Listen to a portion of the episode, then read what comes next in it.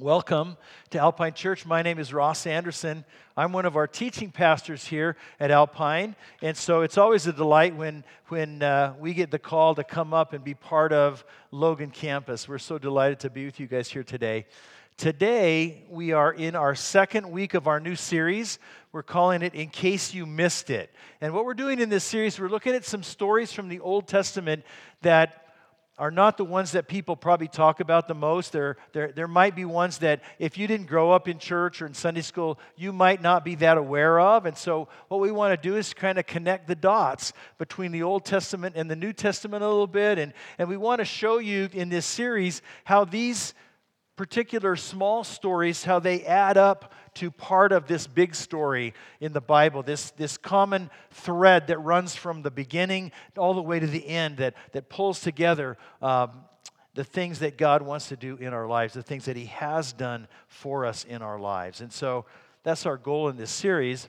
Now, our hope for you is that you'll uh, become part of a small group for the next few weeks and while we're doing this series. Just to test drive a small group. Small group is just a group of people that meets together uh, during the week to process God's word together, to talk about life, to, to dig into the things that we're learning on Sunday, to encourage each other, to, to help each other out, pray for each other. Because in a, it's in a small group, we're going to see today, in fact, that the story that we're looking at, there's so much going on there that we can only scratch the surface. There's so many nuances and so many interesting background issues that, that we want you to have an opportunity to go in a place where you can explore that together with other people. And, and uh, that's what small groups are about. And so we're always asking you to consider that step in your life. Now, as we're looking in this series, now, if you were here last week, you know that the story of the snake on the pole, there's a story that involved miraculous healing, okay?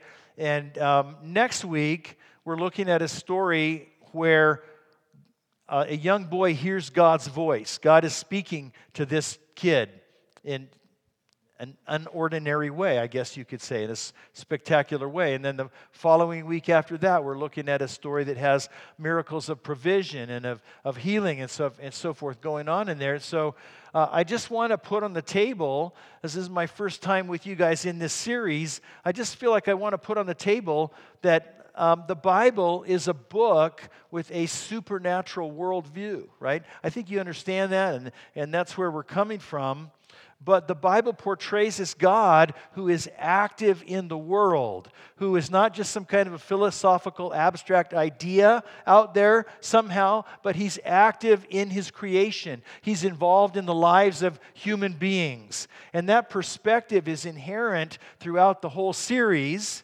because it's a perspective that's inherent in the Bible. Now, the whole reason I bring this up is because I understand this is not a given in American culture, right? That um, many, many Americans today believe that the only really, the only real reality is what you can see or what you can measure.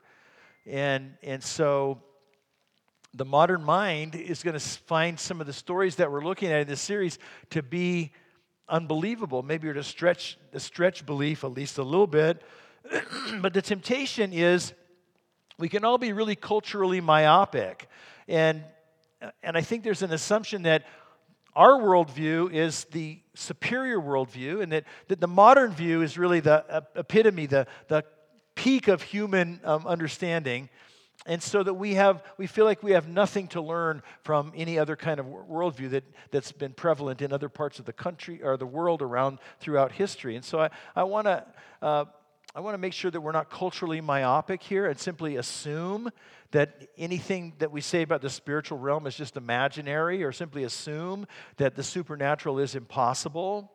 I mean, there are great strengths to our modern worldview. There's a lot of questions that it can answer.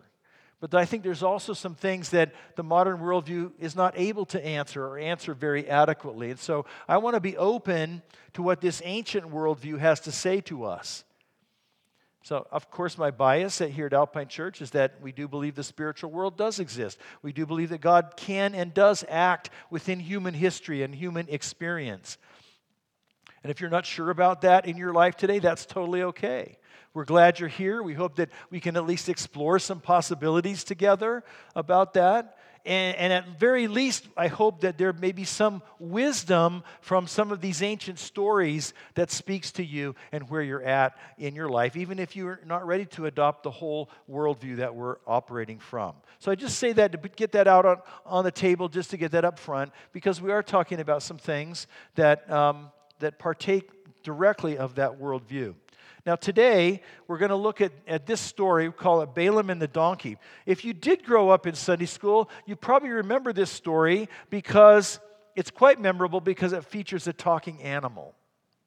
Okay, a talking donkey. Okay, I think of Shrek, right? That's the first thing I think of is, is Shrek, or I think of the Chronicles of Narnia, right, where there's talking animals. Now, those, um, this, this is something different from that today, but part of this story, one small element of this story is that Balaam's donkey talks to him and they have a conversation together. Okay? So the fact is, there's a lesson embedded in that conversation. We'll look at that in a minute and try to look at it in light of this bigger context. But this guy, Balaam, his story is found in the Old Testament book of Numbers, chapters 22 through 25 mainly. But that's not where we start. I want to start in the New Testament by, by looking at how he's referred to that in the New Testament to give us kind of a framing uh, perspective on who this guy is and a little bit about him. So we read about him in 2 Peter chapter 2 in verse 15. Now he's speaking here, he's warning the readers about spiritual charlatans and um, false teachers is the language that the Bible uses a lot. Who, who would want to lead you away from faith or to follow them for personal financial gain. And he says, These people have wandered off the right road. They've followed the footsteps of Balaam, son of Beor, who loved to earn money by doing wrong. But Balaam was stopped from his mad course when his donkey rebuked him with a human voice. So, according to this perspective, Balaam's not a good guy. In fact, he's an example of kind of people that, that we're warned to watch out for, to avoid, to be you know, discerning about, uh, who, who would seek to uh, twist the faith for their own benefit.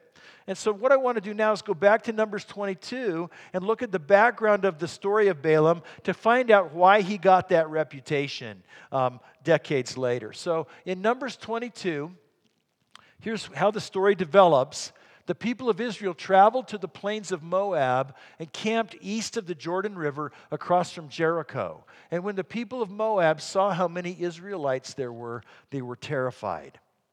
So, have you noticed how Utah kind of jacks up the whole thing about biblical geography? Like Moab is like not anywhere near the Jordan River in Utah, but, but it is, you know, in the real, in the real world of uh, the Bible. But the point is here, you can see that Israel is migrating from Egypt. They'd been uh, enslaved there for many generations. God has brought uh, Moses to release them, to lead them out, and he's uh, leading them to this homeland that he promised to give them. And as they approach, they have to pass through the, the country of Moab first. The people of Moab saw how numerous they were, and they're afraid. Now, the historical record doesn't suggest that Israel had any intention of attacking Moab or conquering them or anything else. They were just trying to get through to, their, to the land that God promised them. But if you saw that, you'd be afraid too, probably, because they were imagining how their lives might be disrupted by this huge population of, of migrants, these refugees that were passing through. And so, the king of Moab thinks he better do something, right? So it says that Balak, the king of Moab, sent messengers to call Balaam, son of Beor. And here's what he says to him He says, Look, a vast horde of people has arrived from Egypt. They cover the face of the earth, and they're threatening me. Please come and curse these people for me because they're too powerful for me then perhaps I'll be able to conquer them and drive them from the land. I know that blessings fall on any people you bless, and curses fall on people you curse. So Balaam is known in that region, in that part of the world, then as a prophet or a seer. Not entirely sure how that fits and how that all makes sense. Um, but he's known for having this resume of, you know, um, he blesses somebody, they get blessed. He, so that, I guess that's a thing, you know, curse for hire. And so Balaam, uh, Balak, the king of Moab, sends messengers to, to sign him up. and he offers him a contract to curse is the Israelites. He feels that, man, that's my only hope. These people are too numerous, they're too strong. Now, here's the bigger picture of something that's going on in the Bible at this point that God has already blessed the people of Israel. And it's going way back to the promises that he made to their forefather Abraham some 400 or so years before. And in fact, as they move into their new homeland across the Jordan River, that homeland itself is a culmination of blessing that God spoke to Abraham generations and generations before. And so God already determined to bless. He'd already set the blessings in motion. And so, kind of what you see is there's going to see a little showdown here between God's blessing against Balaam's curse. Which one's going to prevail? How is that story going to work out? So, let me share with you some things that we learn from this story. The first lesson I want, I want you to see as we get into the story is that God is fighting for our attention and He's going to do whatever it takes to get it. For Balaam, it took a talking donkey. So Balaam took the job and he starts out for Moab. And as he starts out, God has a message for him. And God's going to get through to him in this very unusual way. So I want you to understand today that God's trying to get through to you as well. And not just that he has some message for you, like I could give you a telegram from God, but much more than that. God wants a relationship with you. He wants you to know him and to know you and he wants you to hear from him. And that might involve some particular message that he has that he wants you to hear. But more than that it's about relationship that he wants to have with you. But in Balaam's case he had this particular message about that situation as it played out and we see that in Numbers chapter 22 so the next morning Balaam got up he saddled his donkey started off with the Moabite officials but God was angry that Balaam was going, so he sent the angel of the Lord to stand in the road to block his way. And as Balaam and two servants were riding along, Balaam's donkey saw the angel of the Lord standing in the road with a drawn sword in his hand. The donkey bolted off the road into a field, but Balaam beat it and turned it back onto the road. He beat the donkey. So God doesn't want Balaam to help the Moabites. So he sends his angel to block the way. By the way, angels in the Bible, they're not those sort of cuddly, chubby little cherubic things that you see on the greeting cards. No, they're powerful messenger, emissary of God that, that would, is intimidating and, and awesome and holy. And so the angel can see the angel, uh, the donkey can see the angel up ahead. So he says, Man, I'm getting out of here. Balaam can't see the, the angel yet. So he doesn't understand why the donkey bolts off the road. And this happens three times until verse 28. Then the Lord gave the donkey the ability to speak. Now, this is really fun. What have I done to you that deserves your beating me three times? It asked Balaam. Here's what struck me is Balaam doesn't go, What? Balaam just gets in an argument with him. He says, You made me look like a fool. Balaam shouted, If I had a sword with me, I'd kill you. But I'm the same donkey you've ridden all your life, the donkey answered. Have I ever done anything like this before? No, Balaam admitted. What if your pet could suddenly speak to you? What would he, your pet want to confront you about? I just, that, that was a thought I had. It's kind of irrelevant, but maybe your pet would say, Look, how come you never take me for a walk? Or, or why do you give me that crappy tasting dog food or whatever, you know? But no, somehow God gives this donkey the ability to speak. It's a very humorous and kind of crazy situation, but it really does grab your attention. It certainly grabbed Balaam's attention, but the, the takeaway is in the next verse, in verse 31. Then the Lord opened Balaam's eyes and he saw the angel of the Lord standing in the roadway with a drawn sword in his hand. And Balaam bowed his head and fell face down on the ground before him. Verse 35 Then the angel of the Lord told Balaam, Go with these men, but say only what I tell you to say. So finally, Balaam's aware of the angel. And the message was, Yeah, go ahead, go ahead to the, the king of Moab, but you're only going to say whatever God tells you to say and so God used this very unusual method to get his message across to Balaam. And I, man, I can think of a million other ways God could have done that, right? There's like uh, maybe less surprising or less unaccountable ways that God could have spoke to, to Balaam in a whole bunch of different ways, but he chose to do it like, like this for some reason. Now, I've never had a literal donkey talk to me. I've had some jackasses talk to me. But never a literal donkey, right? No, but, but God has got my attention in various ways. Sometimes I'm reading the Bible. I'm just reading, reading in the Bible, and bam, something hits you, and you go, oh, and it's like conviction or awareness. You go like, man, I never knew that, or, or oh man, I better, that, that's speaking right to me. Or sometimes it comes from listening to the input of others, even jackasses. Sometimes even my enemies, even if they're only 2% right. That's 2% that I can hear that God can use to get my attention. It could be speaking to me through wise people who love Jesus and, and they have something in, in, that I need to hear. Sometimes God gets our attention through hard times, through suffering and trials. Man, that's hard. That's tough, but, but that's what it takes sometimes to strip us down to where we're really willing, right? To listen to what he has to say. We're not self sufficient anymore. Or sometimes it's just through that just really gentle nudge in your spirit. Maybe sometimes when you're in prayer and these thoughts come that, that you didn't ask for, that didn't come from you, or this little, this little sense comes from God that impels you in a certain way. So God can get our attention in a lot of different ways. I suppose He could get it through a talking animal if He wanted to.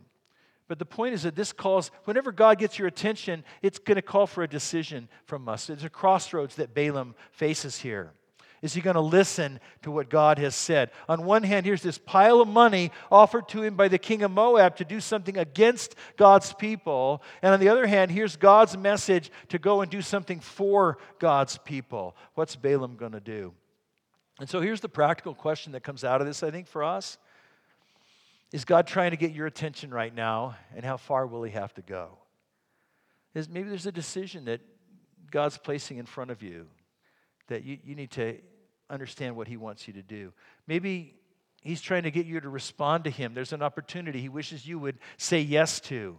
Or maybe He's trying to get you to understand some truth or some reality, or He's trying to open your eyes to this, this greater truth that's going to shape the destiny of the rest of your life, whatever it might be. That's one thing to think about today. But we want to get into the story of Balaam, and, and I want you to see where this whole story is going. And so the next thing that we see here is that God is sovereign, and he's always going to get his way.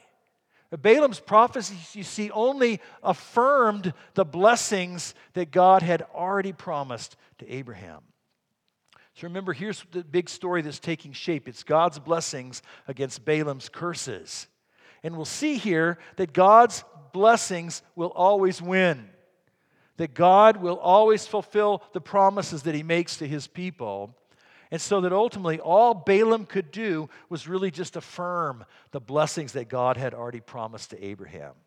And so I want to highlight four things that come up in these in this next two chapters in chapter 23 uh, and 24 what happens is that the king of Moab takes Balaam, and the king's all prepared this whole thing, and he's got these seven hills, and he, at each hill he's prepared a, an offering to, to uh, give to the deities, and so it's like a it's like a um, incantation, that a divination that Balaam is then going to speak these words of cursing and so forth. So he's got all these places set up, and so seven times Balaam speaks. Well, we're only going to look at, at some of those, and we're going to only look at excerpts of those. So I encourage you, you can go back and read that for yourself, the whole thing. But what we're going to see is that four times, at least out of the seven, then Balaam reflects and echoes words that God had already promised to Abraham and to Israel long in the past. And so let, let's start. Numbers 23. Balaam sit, standing on the top of the hillside, and he says, How can I curse those whom God has not cursed? How can I condemn those whom the Lord has not condemned? Who can count Jacob's descendants as numerous as dust?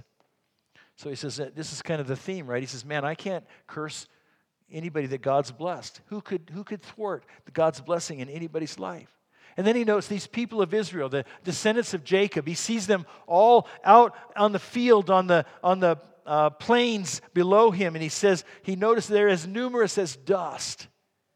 Well, if you were to turn to Genesis chapter 13, verse 16, we don't really have time to do that today, but if you were to turn there, that's exactly what God said to Abraham back then. He said, I'm going to give you descendants that are so numerous, they'll be like the dust of the earth.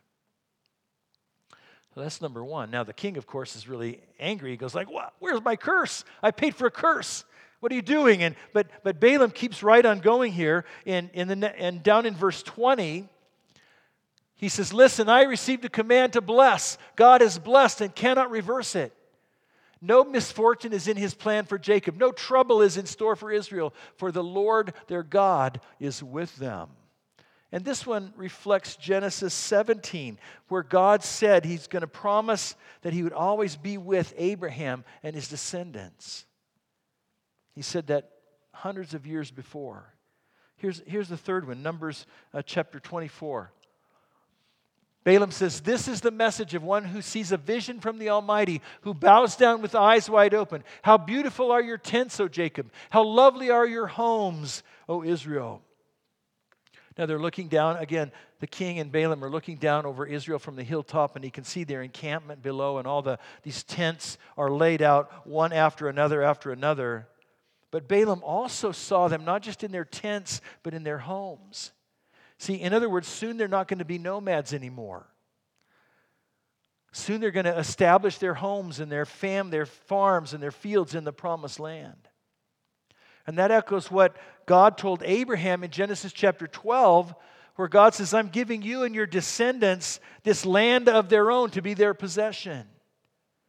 That's where they're going to make their home. Now, let me, let me show you just one more in uh, verse 17. Balaam says, I see him, but not here and now. I perceive him, but far in the distant future. A star will rise from Jacob, a scepter will emerge from Israel. Now, if you're reading through chapter these two these chapters, you're gonna you see that so far Balaam has always said them. He says this is going to happen to them, or this is what I see about them. But now, for the first time, he says, I see him a future individual who arises out of Israel. And he says, whoever this person is, is going to be a star, he's going to, he's going to be a scepter. Now, I don't think Balaam really understood what he was prophesying. I don't think he understood the fulfillment. I don't think he understood how this correlated with the things that God had said to Israel uh, generations before. But this idea of a scepter arising out of Israel repeats a prophecy from Genesis chapter 49, some roughly 500 years before. Blessing had been declared over each of the 12 tribes of Israel that made up the nation of Israel, over each of the progenitors of those 12 tribes. Blessing had been declared, and this is what is, was said there about Judah. He says, The scepter will not depart from Judah, nor the ruler's staff from his descendants, until the coming of the one to whom it belongs, the one whom all nations will honor. You can see the parallels, put those side by side up there so you could see the parallels between those. See, Judah was one of those tribes, and, and this foretold that there'd be a line of kings that would come from them. And in fact, King David and Solomon and, and all the heirs of that royal lineage that sat on the throne were all of the tribe of Judah. But then, more than that, he focuses the picture from many to one by identifying some single king who would one day arise, a king whom all the nations would honor, a king who actually owned the scepter, in other words, owned that kingly authority. He's, Balaam is seeing the same thing that was seen by Israel, the, the forefather of the nation generations and generations before. And as we look back on that from the perspective of the New Testament, we see that this is about Jesus. That Balaam, called by the Moabite king to curse Israel, in fact, foresees the coming of Israel's Messiah into the world. And see, as Christians, we can never really read the Old Testament without factoring Jesus in. Jesus is at the heart of that story. As we connect the dots, the dots are always going to lead in one way or another to him. So Balaam, hired to curse Israel, all he could do was validate and reinforce the blessings and the promises that God had already made to his people long before. And that's what we mean when we say that God is sovereign. It means, for example, that God's in charge, that God is going to win, but in this context, it means that when God wants to do something, or when God says He's going to do something, that that can't be thwarted. You know, that's good news for us. Because God's promises to you can never be broken. And nothing can derail God's purpose for your life or his destiny for you. Now, that seems like maybe that's the end of the story. Balaam has failed in his commission to curse Israel. And the king of Moab is mad, and Balaam goes home. But that's not the end of the story at all. Numbers chapter 25 Balaam somehow must have been determined to earn his paycheck. So we see the development of a plan B here. So I'm going to try to connect the dots for us a little bit to see this plan B, that what happens next in the very next verses. See, the Israelites down there on the fields below, they had no idea what was happening up on the hillsides. They had no idea there was this spiritual battle taking place. They're just going about their life, going about their business, waiting for their opportunity to move into the promised land. But what we see next illustrates an interesting idea that we need to take into account that the enemy will never stop trying to curse God's people. Balaam couldn't do it through magic, so he did it through culture. And so let me tell you what I'm talking about. Numbers chapter 25, verses 1 through 3. This is what happens right after Balaam leaves. The Israelites were camped. Some of the men defiled themselves by having sexual relations with local Moabite women. These women invited them to attend sacrifices to their gods. So the Israelites feasted with them and worshiped the gods of Moab. And in this way, Israel joined in the worship of Baal of Peor causing the Lord's anger to blaze against his people. So the king of Moab here ends up getting what he wanted all along. He wanted Israel to be removed as a threat. But what Balaam could not do through the curses that he was supposed to deliver, the people did to themselves. They brought God's anger, they brought God's curse essentially upon themselves through this combination of sexual immorality and idolatry. Now, it'd be an interesting side study to show you all the different ways that those two things are coupled in the Old Testament and how they really went together in that culture. But, but we don't have time to do that. Let's just ask this question How does what we see on the screen there, how does that connect to Balaam? Well, the answer comes in Numbers chapter 31. It tells us that these Speaking back to the women in chapter 25 who enticed the Israelite men, invited them into idolatrous sacrifices and so forth. These women, these are the very ones who followed Balaam's advice and caused the people of Israel to rebel against the Lord at Mount Peor. They're the ones who caused the plague to strike God's people.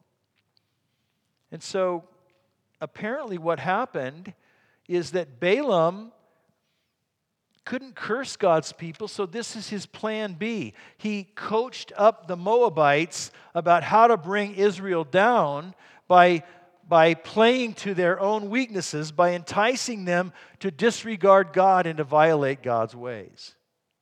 That's, that's his plan B, and apparently it worked. Because Jesus Jesus talks about it in the New Testament. In his, in, his, um, in his words to the seven churches of Revelation, Jesus says, I have a few complaints against you. You tolerate some among you whose teaching is like that of Balaam, who showed Balak how to trip up the people of Israel. He taught them to sin by eating food offered to idols and by committing sexual sin. So here's what we got so far God wants our attention, and He can use unorthodox and unexpected ways to get His message across to us. God always fulfills his promises, and nothing or nobody can thwart what God has said he's going to do for us.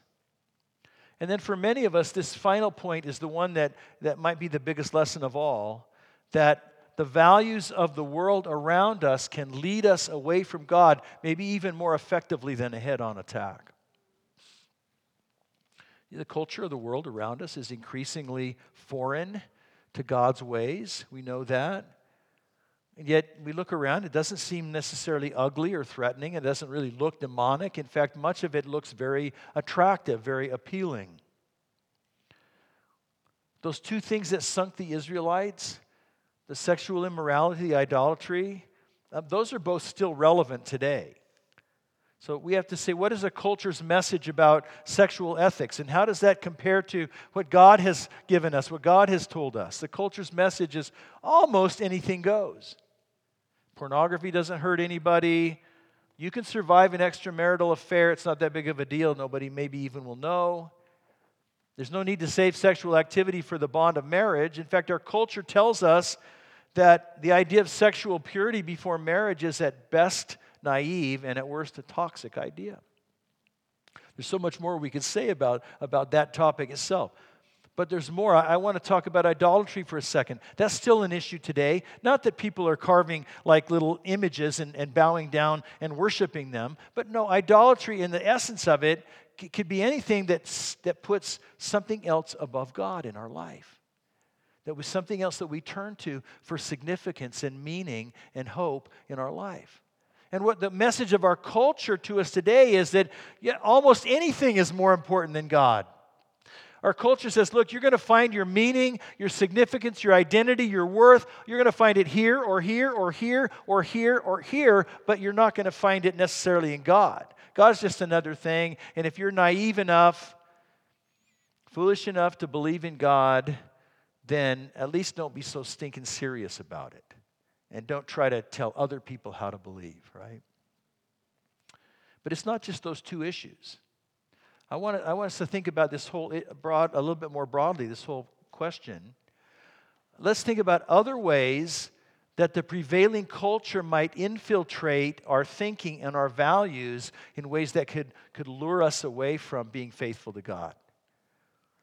How about violence, for example? We live in a culture of violence, of gun violence, of domestic violence. We look at what, look at what we entertain ourselves with movies and TV programs that are filled with violence and filled with death, and we're going like, yeah, let's watch, let's binge watch that. Or how about the video games that we play? A lot of them we're participating in unrestrained killing of human beings, at least the images. Now, look, I know the difference between fantasy and reality. But my question is this is that violence faithful to the ethic of Jesus? Would Jesus say, Here, give me the game controller, let's go? Jesus is the one who told Peter, Put away your sword. How about injustice?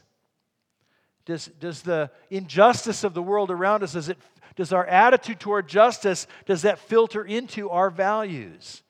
You can't read the Old Testament without seeing that God is a God of justice. And yet, I look at a lot of Christians today who don't seem to, the, justice issues seem to be pretty low on our priority, that we're not really bothered that court systems and, and law enforcement practices in many places don't treat everybody the same. Is that, is that the ethic uh, of Jesus?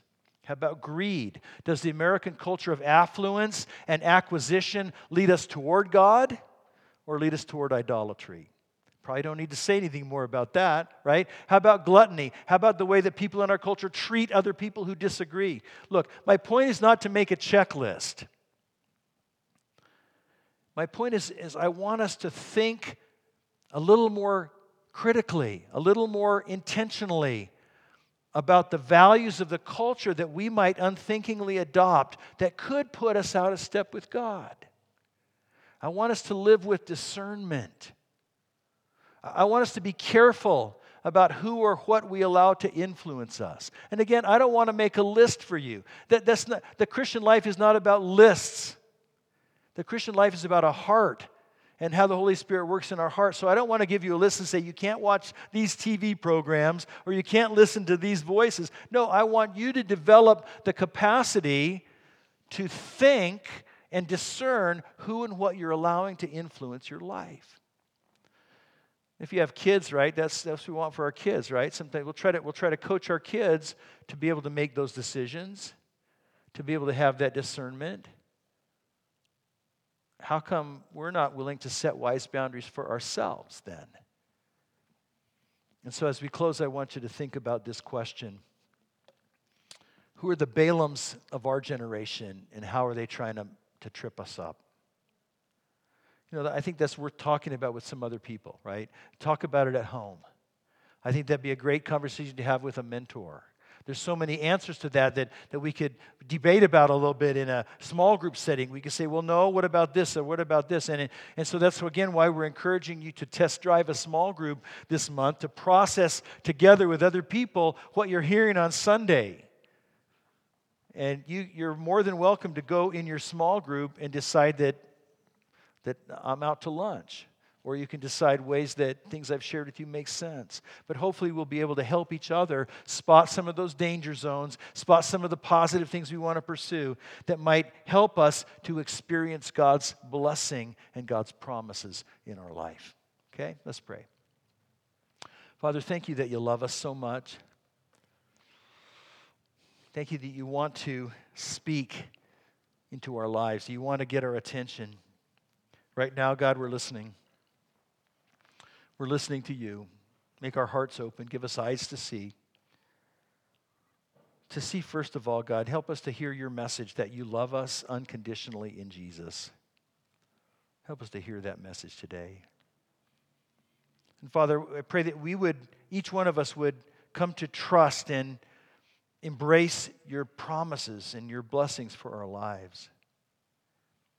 And Father, I pray that each one of us would become discerning that we wouldn't just listen to whatever voices are out there from social media influencers or from television or from politics or from wherever, whatever voices that we've allowed to be louder than, than your word in our lives. So help us today. We're just humbled before you right now. We just want to ask you to work and move in us and do what we can't do and give us, God, what we don't deserve, we pray. In Jesus' name, amen. Amen. Now, at Alpine, our custom is on the first Sunday of the month to receive what the Bible calls communion or the Lord's Supper. And so that's why we have these little packets. These are the sort of COVID safe way of doing communion. If you don't have one, you're going to participate with us and raise your hand. Our ushers will bring one by. Hope you have one. Let me just explain very briefly what this is. On the night before Jesus went to the cross, he had his last supper with his followers. He took bread, passed it around. He said, This is my body broken for you. When you eat this, do it in remembrance of me. And then he passed around a cup and he said, I want you all to drink from this because this cup represents a new covenant with God that's ratified by my blood for the forgiveness of sins. He's thinking about his death on the cross. He shed his blood on the cross so that we could be forgiven of our sins and we could enter into relationship with God. So ultimately, ultimately this reminds us big big question, a big big issue in life and in the Christian life. We talked about getting it right today. We talked about being discerning. We talked about you know, moving forward in the right direction. Here's the big question what happens when we fail? What happens when we fail? Because we will. The biblical answer, the answer of the gospel, the good news is that when we fail, Jesus has succeeded. When we're not worthy, Jesus is worthy. He's always worthy. He went to the cross to take the penalty of our sins upon himself so that we can be right with God. And so we have a reset every single day. We have a reset every moment of every day as long as we need it to say, God, I messed up. I didn't measure up. I own that. I admit that. And now I accept your grace for me. I accept the payment Jesus made on the cross for me. And I remembered I'm going to go forward with you. And so, Jesus, knowing that we're tangible beings, He gave us a tangible way to remember that by eating the bread, by drinking the cup. And so I, would want to invite you, if you're a Christ follower, if these elements represent your relationship with Jesus, then as we go into worship, I'm going to invite you, when you're ready, as we meditate on what God might be speaking to you today, as you meditate on what Jesus has done for you, when you're ready, just peel back the layers, take the bread, drink the cup in remembrance of Him. Let's worship.